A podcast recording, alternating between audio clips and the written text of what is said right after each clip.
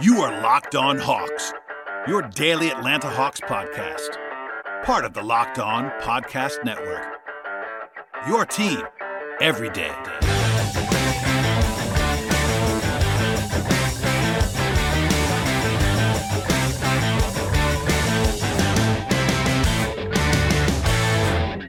Hello, friends. Welcome to episode 1246 of the Locked on Hawks podcast. I am your host, Brad Rowland, coming to you on a Tuesday evening into Wednesday. And thank you for joining us, as always, on the podcast and making us your first listen each and every day. Check us out on Apple Podcasts, Spotify, YouTube, and wherever you get your podcasts.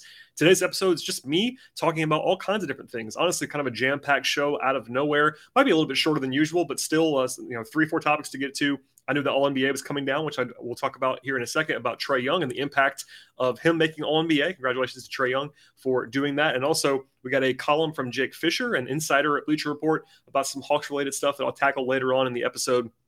I do want to plug a few things. I've been very busy on the podcast recently. Uh, Glenn Willis has joined me. Robbie Callan joined me last night. We had Andrew Kelly for a two-part episode earlier uh, last week. Uh, Glenn a few, few different times. Wall to wall coverage. I've actually already recorded a few more episodes. I actually have to travel a lot the next two weeks. I'm trying to bank some stuff that will hold. I'll be talking to Glenn a couple more times minimum. I'll also record with Kevin Chouinard of Hawks.com on a podcast that's going to be airing at some point in the near future. Some draft stuff, but I will uh, hold it hold on and telling you just yet about. But plenty of coverage coming, and uh, please subscribe to the podcast. With all that out of the way, the headliner of the evening is Trae Young making All NBA. Not a huge surprise. In fact, I would have bet on him making it at, at some point, although it was uh, definitely more comfortable in the end in the margin than I probably would have guessed. But as I've said a number of times on this show, if you're a new listener, you, might, not, you might not know this, but I've been saying for months at this point that Trae should make All NBA. He had an All NBA resume that was as clear as day to me. I thought that he was in some level of trouble when it comes to making All NBA until like the middle of March when the Hawks closed well. He closed well, had the numbers and all of that stuff. He definitely earned it. Uh, he did finish sixth among guards, but that's all he had to do. Just for if you missed this, basically, Trae gets a contract bump by making All NBA. It did not matter first team, second team, third team. I'm sure he would have sure he, he, would have preferred to be first or second team, but third team pays the same as uh, second team or first team, and uh, he finished six of six. But it was pretty comfortable by that point. Um, as far as the first team was concerned, Giannis was the only guy that was actually unanimous. Uh, Jokic was not unanimous because of the uh, center thing with him and Joel Embiid. I will not go through, through the entire ballots uh, because of this sort of a Hawks only podcast in a lot of ways, but on the guard line, it was in order. Luka Doncic first, then Devin Booker, Ja Morant, Steph Curry, Chris Paul was fifth, and it was pretty close between Chris Paul and Trae Young. And then Trae was, of course, sixth. So, in theory, if I just tell you that, it might have seemed pretty close to, Trae not making it. But a step further, actually wasn't close at all. Uh, Trae got 11 second team votes, no first team votes, but 11 second team votes, and 77 third team vote. So he was on 88 of the 100 ballots. Uh, that in itself pretty much guaranteed him being on no matter what happened. But uh, the next closest guard, the guy who finished seventh among guards, was Donovan Mitchell, who was on four ballots. so Trae was on 88 ballots. Donovan Mitchell was on four ballots. That tells you the difference there. Uh, a comfortable, although you know six of six is one thing, but he was it was definitely comfortable. No real threat to try not making it.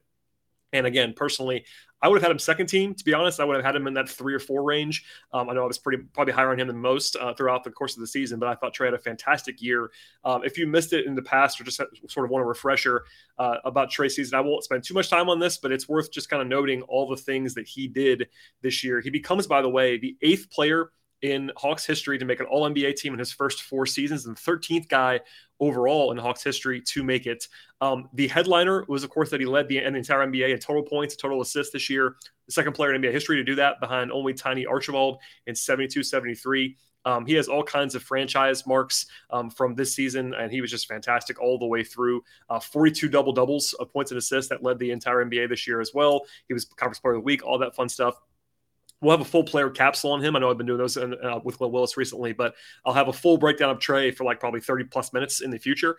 But in terms of uh, his, his season, career high in assists this year, 9.7 per game, career highs in field goal percentage and two point percentage, three point percentage, free throw percentage, true shooting percentage, effective field goal percentage, all the shooting categories. He was number one in his career so far. It's been a heck of a career so far, also for Trae. And again, led the league in total assists and total points. Also led the league in assist rate. He was in the top two or three in assists per game, top 10 in points per game. Uh, also, a, a, an extremely durable player. And for me, I do value that in terms of the overall value of what a season looks like. He was number eight in the entire NBA this year in total minutes played. So that tells you uh, he was out there all the time. The Hawks obviously had kind of a rough year, but they were still pretty good when he played. Obviously, the offense was awesome when he played this year. He was the catalyst for all of that. And if you want to go a step further to the advanced metrics, multiple of the ones that are more trustworthy for me, like EPM and Raptor, had Trae as the second best offensive player in the league this season, behind only Jokic, who won the MVP award. Even if you don't think that's necessarily the case, I think for me, he was comfortably a top five or six offensive player in the entire NBA this year. Obviously, the defense is what it is, but he was still a top 12 player in the league, according to both EPM and Raptor in overall value. That includes the defense and the negative there. So um, obviously, it's a top 15 kind of award, and the guard line at the end was not terribly uh, exciting um, along the way there. I think I, I think he probably should have played, uh, should have been ahead of Chris Paul, to be frank. But clearly, Trae earned it. He had a fantastic season. And with that, there is one sort of fallout. I sort of referenced it earlier, but there is some salary cap impact. If you missed it earlier in the offseason, I did a pretty extensive, like 15 minute breakdown of these of the Hawks salary cap. I will not do that again today, but basically, a lot of things change for the Hawks in terms of what they owe on the cap now because Trae did this. Uh, at the end of March, the NBA released an updated salary cap projection for next season of $122 million. Uh, and by the way, that also includes a, a, luxury, a luxury tax line in the, in the, in the high 140s. Um, if that holds, and I think it probably will at this point in time, Trae's going to make about $6.1 million more next season because he made all, all NBA. That's just in one season. And from this point forward, if that projection holds, he'll make $36.6 million next year, then $39.5 million, $42.4 million, then 45.4 million in year four. And it's a player option at the end of the contract in year five. But it's about an $8 million difference for year five between what he was going to make and what he's going to make now if he chooses to exercise that player option.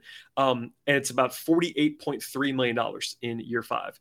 The total value gap that Trae made in just in just tonight, basically. Uh, even if we were if we sort of projecting it along the way, he's going to make four, a thirty-five point four million dollars more over the next five seasons because he made All NBA versus him not making All NBA. So it's a huge, huge factor for him. Obviously, a great night for Trae and uh, Trae's family and Trae's agent and everybody else that's involved. Um, but obviously, uh, there's some impact for the Hawks as well uh, it definitely does not make life easier for the Hawks. Uh, I've talked about this before, but uh, it's kind of a weird situation where the Hawks actually benefit if he doesn't make it, although they ha- they can't possibly say that on the record. But um, you know, over the life of a five-year deal, it's it goes from five years and 176 million uh, to about five years and 212 million dollars. That's a huge difference. And for next year, with salary cap and luxury tax concerns, uh, Bobby Marks had it now. If they were to keep Gallo right now with and do nothing else, they would be like eight million over the tax line already with no Delon or any of that stuff. I recommend listening to that podcast that I did earlier in the offseason for more detailed breakdown. But basically, this adds $6 million or so to next year's bill. And uh, it will be very interesting to see how Tony Ressler handles all of that because uh, clearly it's going to be not going anywhere on that. But if that makes the Hawks trim elsewhere because Tony has some, uh, some financial constraints, it can have an impact. So, all that said, congrats to Trae. It's going to be interesting to see how the Hawks navigate all of this stuff financially in the future with the tax line uh, for this year and beyond. But he'll be making a lot more money in the in the future. Obviously, he was not hurting in the first place, but certainly a big night at the office for Trae. In fact, he was the only player this year that actually had uh, that bump. Uh, a couple other guys that were eligible for it, but didn't really got nowhere close. So coming into the night is basically in the entire league, the will they or won't they was just Trae, and uh, he ended up making it. And there you go on that. A lot more money coming his way in the near future. Okay, with all of that out of the way, we'll have more on uh, the kind of a weird day and kind of a, kind of a busy day, unexpectedly for the Hawks, because of the piece from Jake Fisher, a Bleacher Report. I'm going to take you through all of that with my reaction, sort of uh, interpretation of what was written by Jake, who is a very smart person, by the way. I'll get to all of that in a second, but first, a word from our sponsors on today's podcast. Today's show is brought to you by Built Bar, and I love brownies. You know what I love more though? Brownie batter. Sometimes I actually eat half the batter while I'm just making the brownies. And imagine you could look that brownie brownie spatula clean and get actually some valuable protein in the process if that's something you thought about before, and I definitely have, you're actually in luck because Built has a new creation. It's one it's actually better than ever. It's the brownie batter puff. You heard me right. This puff bar takes protein to a new level, and they have all kinds of availability right now at built.com. You haven't tried the puffs yet? I'm not really sure what you're waiting on at this point. I've been telling you about them for a while, but 140 calories, 17 grams of protein, only seven grams of sugar in brownie butter brownie batter puffs, and they're perfect pick me up for each and every day all built puffs have 100% real chocolate on the outside. That means with built, you're going to actually eat healthy and enjoy doing it at the same time. They're also made with collagen protein, which your body can absorb more efficiently, and they have tons of health benefits along the way. Brownie batter puffs will have you clearly fermenting what you're actually eating a protein bar. It doesn't even taste like a protein bar. It's actually like, like a candy bar, but it's actually healthy in the process. No need to pitch yourself. It's actually real life. Built.com has all of what you need right now for brownie batter puffs and more. Go to built.com, use promo code LOCK15 when you get there. If you do that, 50% off on your order with Built Bar. That is promo code LOCK15, 15% off at built.com. All right, so we'll dive in now to the non Trae portion of the podcast. And again, sort of unplanned here. I was going to do the Trae stuff regardless of what happened on Tuesday. Uh, will he or won't he? But the rest of this was kind of newsy from Tuesday morning. I, got a lot of questions. I'm not, I'm not going to answer questions um, um, in mailbag style, but uh, just say I, I'm going to answer them in the course, at least a lot of the ones that I got today over the course of the next two segments. So just keep that in mind. But there was an intriguing sort of intel piece from Jake Fisher, Bleacher Report on Tuesday. Jake is very plugged in. He's actually been in front of a lot of stuff in the last couple of years. So this is a real guy uh, with real reporting. This is not obviously he's not quite as as entrenched as Woj and Shams, but he's been breaking a lot of stuff for a while. And Jake is very smart. Keep that in mind as well. Um, a lot going in that piece that was not Hawks related. So some of it is, we'll go over that now. Um, I'm going to kind of give you the what was written by Jake and sort of interpret it for you on some level. And again, I, am sort of reading between the lines. I'm not, I'm not talking to Jake about this right now. I'd love to though. So Jake, come on the podcast. Um, but the first thing I'll start with is that he wrote the following. He said, There are three teams most often linked by league personnel to DeAndre Ayton as a potential suitor on the open market. And those teams are the Hawks, the Pistons, and the Portland Trailblazers. This is very interesting, although I would point out for the first of many times on this podcast today that Jake is not reporting interest from the Hawks. He is saying, again, read that again. Uh, he's relaying the fact that league personnel, quote unquote, um, are linking Ayton to it as a potential suitor by the Hawks. So like there's a lot of hedging there. That's a meaningful difference. Um, if you read the piece, there's times where he is citing direct sources in the piece about other things, uh, and there are times where he's kind of speaking more broadly about league sources or rival executives or league personnel. Those are different um, kind of things. I know I'm sort of a media nerd in some respects, but that is definitely worth pointing out. But anyway, the Hawks linked there to DeAndre Ayton uh, by Jake. Then he writes, if the Suns were to let DeAndre Ayton walk, by the way, he's a, a free agent this offseason, he's restricted though. Uh, league officials expect Phoenix to try and engineer a sign and trade for some front court help. Uh, he did he did say that would, that would require some ticky, tr- some tricky cap calculations. Um, this is me now. But one of the reasons why the Hawks make some sense as a potential partner for DeAndre Ayton, beyond the fact that he's a good young player, is that the Hawks can send back an above average, you know, quality starting center in Clint Capela. And obviously the Suns are in win now mode with Chris Paul and Devin Booker. So that makes a lot of sense. It is worth noting that Ayton still has to choose Atlanta. And that that's, that's a key thing for any sign and trade is that the player has a lot of agency in that. And then you need the Hawks to want to sign him, and you need the team, in this case, the Suns, to cooperate and find a deal. Um, I did have an extensive conversation about DeAndre Ayton along with other guys uh, with Andrew Kelly earlier um, earlier this month on this same pe- on, this, on the same feed as a two part podcast. I'm not going to do the entire thing here, but I definitely re- recommend listening to sort of the fake trade extravaganza there with myself and Andrew. We, we do a lot on Ayton on that podcast, but my my shorter condensed thoughts are basically Ayton for me is not quite a star, but certainly a very good, like kind of fringy star, like a top 50 ish guy in the league right now, more than a top 25 guy. He's not quite on that level just yet, but obviously a former number, one overall pick, a 23 year old, very, very talented player. It's been uh, very good, sort of a two way guy also for Phoenix. Um, I said this on, on the show with Andrew, but I want to say it one more time. I'm not sure the gap right now today between Capela and Ayton is as big as people might think that it is. I think Ayton is a better player, but not by a just a gigantic margin. Now on offense, Ayton is a lot better than Capela. So don't don't get me wrong, he's a lot better, a lot more skill, obviously. But Capela is an elite rebounder, uh, maybe the best in the league. And for me, Capela right now today is a better defender than Ayton is. Now, a year from now, two years from now, that might not be the case. One of the things about trading for Ayton, if you want to go do that, is that he is very young.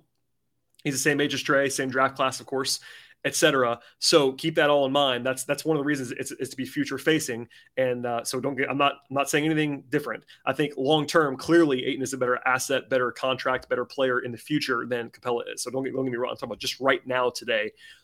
But and also, if you're trading for DeAndre Ayton, this is not, this is not like a scientific thing. But if you're going to do that, I think you kind of have to move Okongwu as well, uh, because you know Ayton is older than Okongwu, but if you're going to invest what it takes, is, which is going to be a max contract, you would imagine for DeAndre Ayton plus sign and trade assets, um, to have Okongwu still on the team doesn't make, make a lot of sense to me as a backup center. Obviously, he would help you, but in terms of just asset management, you probably want to move on from him as well. So lots of moving parts if you were to do that. There is a price for me that, and where it would make sense to go out and get Ayton. I'm not saying otherwise because he is a pretty intriguing player, but certainly uh, it would not be my priority necessarily. I think center is not really a huge concern for me if I am the Hawks at this moment in time.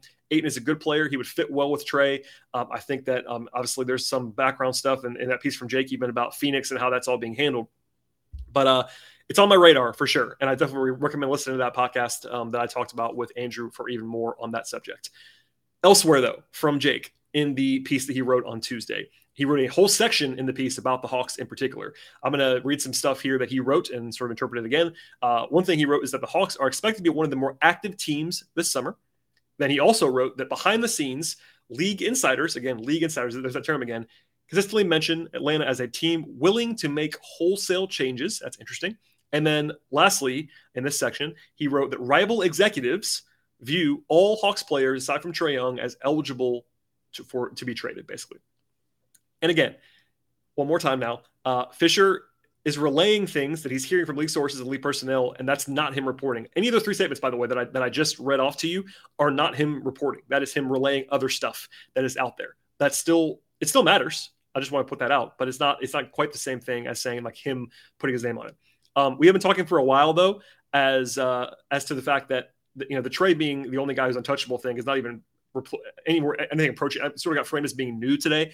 I've said that a number of times on the show in the last couple of months, and even before that. Uh, I know Chris Kirschner wrote it as well this week. Like that is not a secret. I think Trae is the only guy who is even remotely untouchable on this roster. Everybody else is very available. There are different layers of availability to be sure, uh, but you know that's not huge breaking news by any means. If you're listening to this podcast or anything else, but it is interesting to read. My, for me, one of the more interesting things in the entire piece is the fact that the Hawks are seen as a team that is quote willing to make wholesale changes end quote. Now, I have said this a few times already, but in listening to the public comments from Tony Ressler and Travis Schlenk in particular, and what I'm also hearing individually, the patience level at the top of the ownership or front office structure is not super high right now. They want results, and that might that actually might mean big changes, but big changes are often more difficult than people might believe that they are. So, generally speaking, you're smart if you want to play the odds to default to teams not making big changes because they're just kind of hard to do.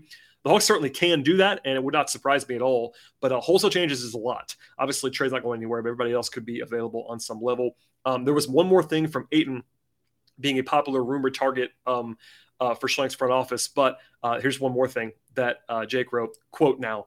Multiple league sources with knowledge of the Hawks' thinking have also pointed to various wing scorers as Atlanta's prioritized endgame. End quote. Now, that is quite interesting, and it also tracks with my own thinking and what we've been talking about on the podcast for a while. Um, there are gaps on how good you might think DeAndre Ayton is and how much an upgrade that he would be at center. But generally speaking, he would be an upgrade.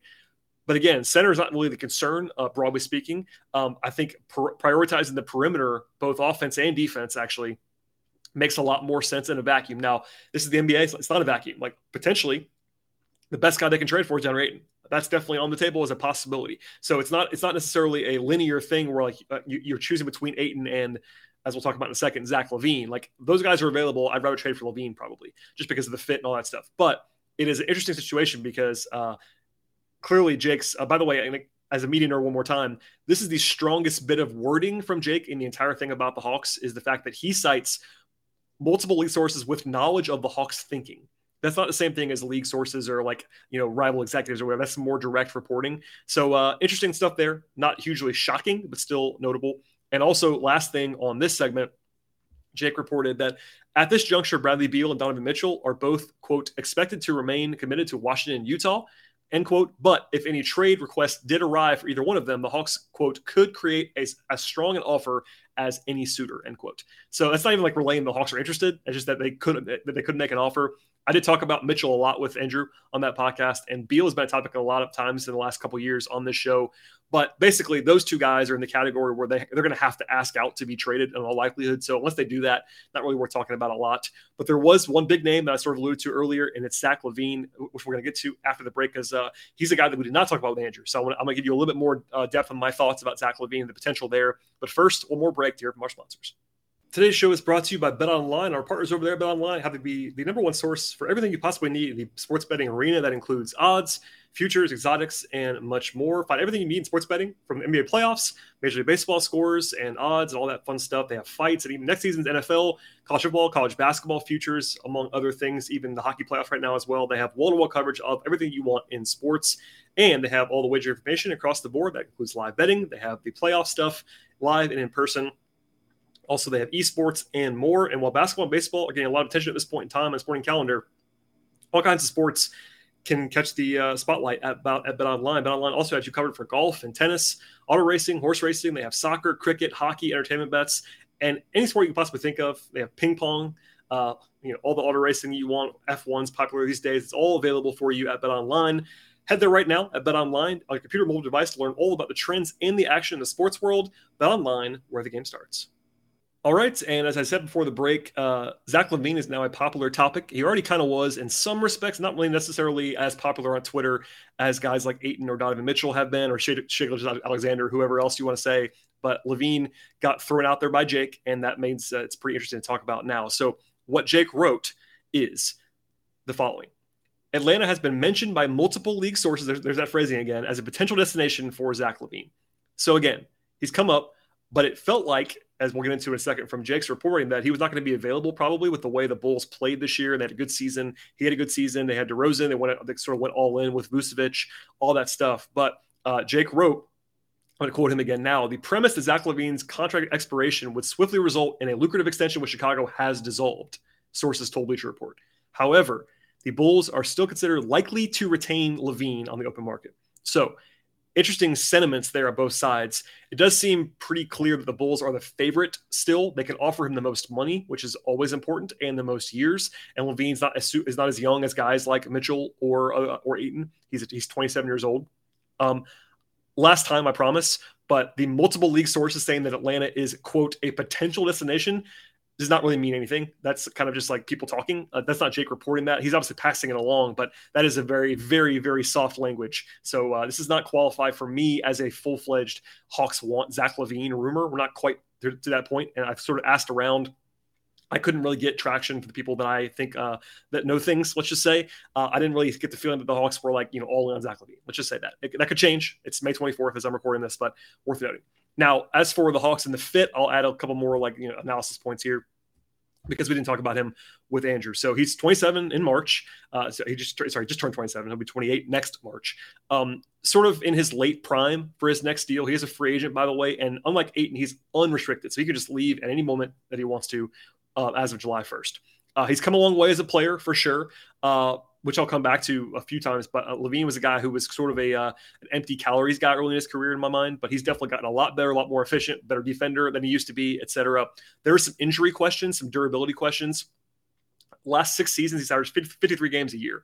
Now, a couple of those seasons were limited, non 82 game seasons, but he's definitely missed, you know, that 20 to 25 games per season uh, mark the last six years, which is certainly not what you want ideally in your for the Hawks to be your second best player, obviously. Um, He's also has a, a current knee issue. He's going to have a scope in the offseason on some level. It seems like it's not serious, but anytime you have a guy who's athletic and has been jumping and running a lot and for a long time and knee stuff, he was sort of uh, hampered by it during the season this year. It's a question. I'm not saying it's a it's a panic thing, but certainly not a uh, not a not what you want to see from a guy who's 27, maybe 28 pretty soon. Contractually, uh, LaVine is almost certainly going to be getting a full max contract from whoever, whether it's a four or five year deal from the Bulls, four year deal from somebody else. It's a lot of money, obviously. He might get a player option as well, but he's a star level player. Um, I will say, though, the Hawks cannot just sign him. They don't have cap space, as we talked about before. They are way over the cap and in the luxury tax at this moment in time. So it has to be a sign and trade. Um, generally speaking, this goes for the Ayton pursuit as well. Sign and trades usually do not yield fantastic returns for the team that's sending the player out because they're just trying to get something back. Um, the leverage point is not super high there. So if you see a rumor about the Hawks trading like five assets for Zach LaVine, that's not going to be what it takes, most likely, because it would require LaVine wanting to go to Atlanta. Uh, and also the Bulls realizing that he's going to leave and trying to get something back. It won't be full price. It usually is not. In fact, I can kind of like one hand how many sign trades have been full price returns in the last, I don't know, decade plus for anybody in the entire NBA. So, uh, generally speaking, you know, I think LaVine is a better player than Ayton right now. This not obviously not a one to one comparison, uh, but it's just one of those things. Now, um, I, I, do think that he checks a box with his scoring. That's a much bigger concern than what Ayton uh, would be doing at center to upgrade. But he's four years older. There's more downside risk there between age and injury and defense, etc. Offensively, though, LaVine is awesome. Uh, he made it clearly the last three or four years in Chicago. Last three seasons, he's averaged 26 points a game, 48% from the floor, 40% from three, 84% from the, from the line. He's an elite shooter. 60% true shooting over three seasons with 30% usage is that's star level stuff. Now, he's not a top 10 player, not a top 20 player probably for me, but he's certainly in that top 30 ish kind of group. He's not as good as Trae, but he's a lot better than what the Hawks have now. Even if you're the biggest John Collins fan, uh, LaVine's a better player, just very clearly. So, all that said, like he's a solid enough passer as well, someone who could play on the ball a little bit, but certainly very comfortable working off the ball as a as a shooter, spacer, can finish around the rim with his length and his uh, obviously a former dunk champion, all that stuff. Without going crazy deep into the fit, he would be a great fit with Trae offensively for sure, handling the scoring low when Trae leaves the floor, uh, playing off of him as well. Um, would immediately be the best backcourt in the league offensively, uh, I think pretty comfortably because of how good Trae already is, and LaVine's really good as well. Uh, defensively would be a question. I, I, saw people sort of equating him and Mitchell as defenders. Uh, I've long said that Mitchell's Donovan Mitchell's very bad defensively. I think LaVine is also pretty bad, but also better than Mitchell. I think he's come a long way now. Four years ago, three years ago, even I would have said LaVine was terrible defensively, and he was. Um, he's got more size and he's got more um, sort of off-ball defensive stuff, um, more juice, more athleticism, all that stuff than than a guy like Mitchell who's too small. Um, so all that said, like he is not a good defender. You could say there's varying levels of negative. He's not as bad as Trae. He's not as bad as some of those other guys. He's got he's got all this all this sort of uh, physical tools. And maybe you would think that if he's playing the number two role clearly to someone like Trae, maybe he can defend a little bit better. Um, for example, EPM, a trusted metric, they had him as like the 40th percentile defender this year, which is below average but not terrible. Um, Raptor was worse than that, just to be fair. Um, still a bad defender, but not someone who is quite as bad as some of the other sort of nuclear defensive options it would be a problem on some level. They have to scheme around it at the same time because the offense would be so interesting. There's some trade off there. In the playoffs, would it be hard to hide both of them at the same time? Yes, it would be. But uh, you know, none of these guys are perfect unless you're trading for the guys that are not available. So all that said, I think he would be a fit that would work. The questions would be though in in some order: uh, defense, age and knee issues. Those are the three ones. And, not, and age right now is not really a problem. But if you're going to give him a four year contract, by the end of it, age 38, 31, he might not be quite the same guy. And you're paying him lots of money um, to pay to be the max. Now, that's part of the deal in the NBA. You got to pay for what you have now and uh, sort of deal with it down the line. So overall, though, I would be intrigued by LaVine. I think it would be a very aggressive move from the Hawks in the short term because realistically, again, he's probably going to be worse two years from now than he is now. Um, it, it, I, I say probably. It's not definitely. He's most likely probably going to be worse, but not necessarily the case. But he's a better fit than someone like Mitchell in my mind, pretty clearly. And at least to me, he brings a higher ceiling to the table than um, some of the Gobert or Ayton proposals. Like those guys are really good players and they're better than what the Hawks have. But um, for me, I think the Hawks' path to um, you know title contention success probably is not going to be just like getting a rim running center. And I think Ayton's a little bit better than offensively, but I think that, and obviously defensively, those guys will be pretty good. But in terms of just like ceiling, if you could turn an, a couple assets into Zach LaVine, I think your ceiling is probably higher than if you're doing the same kind of thing to upgrade from Capela to someone like Ayton or someone like Gobert. So all that said, it's all about nuance. It's all about what, what, the trade would be, what the deal what the deal would look like. We don't know that stuff yet, but that's my overall my overarching thought on LaVine at this point in time because I did not talk about him on the podcast with Andrew Kelly. So a busy day. I will once again stress before we get out of here there is nothing that I would say has risen anywhere close to the level of an actual rumor about the Atlanta Hawks right now. Jake is very smart and plugged in, but everything that he passed along uh, on the individual players is not really rumor stuff. It's more like the Hawks might be interested in these guys, which makes sense. Um, the one thing that he did kind of report more firmly was the thing about the Hawks prioritizing the perimeter. I do believe that. I've heard the same, so that does not surprise me at all. But uh, we're not quite to full rumor mode at this point in time. But listen, there's still four weeks till the draft. There's a long way to go here before anything's probably going to happen. So keep keep keep the faith if you're a Hawks fan. I know Hawks fans love talking about this stuff, and I, and I totally get it. But uh, yeah, that's where we are right now. Hopefully, uh, fake trade stuff will be a little bit on the back burner for for a little while longer as the draft approaches. But we'll still be here. If there's any real rumors, I'll definitely get into the mix and talk about them. But um, at the end of the day, a busy Tuesday into Wednesday for the Hawks on some level, with Trae making a bunch more money, getting a big time league honor, and then also some trade stuff at the end of the podcast. So please subscribe to this show um, on any podcast platform that you prefer, but certainly including Spotify, Apple Podcasts, YouTube, especially. If you're listening to this on audio only feed, it does not hurt you in any way to subscribe on YouTube. Um, that's definitely helpful to grow the product in some form or fashion. You can also look at me on screen.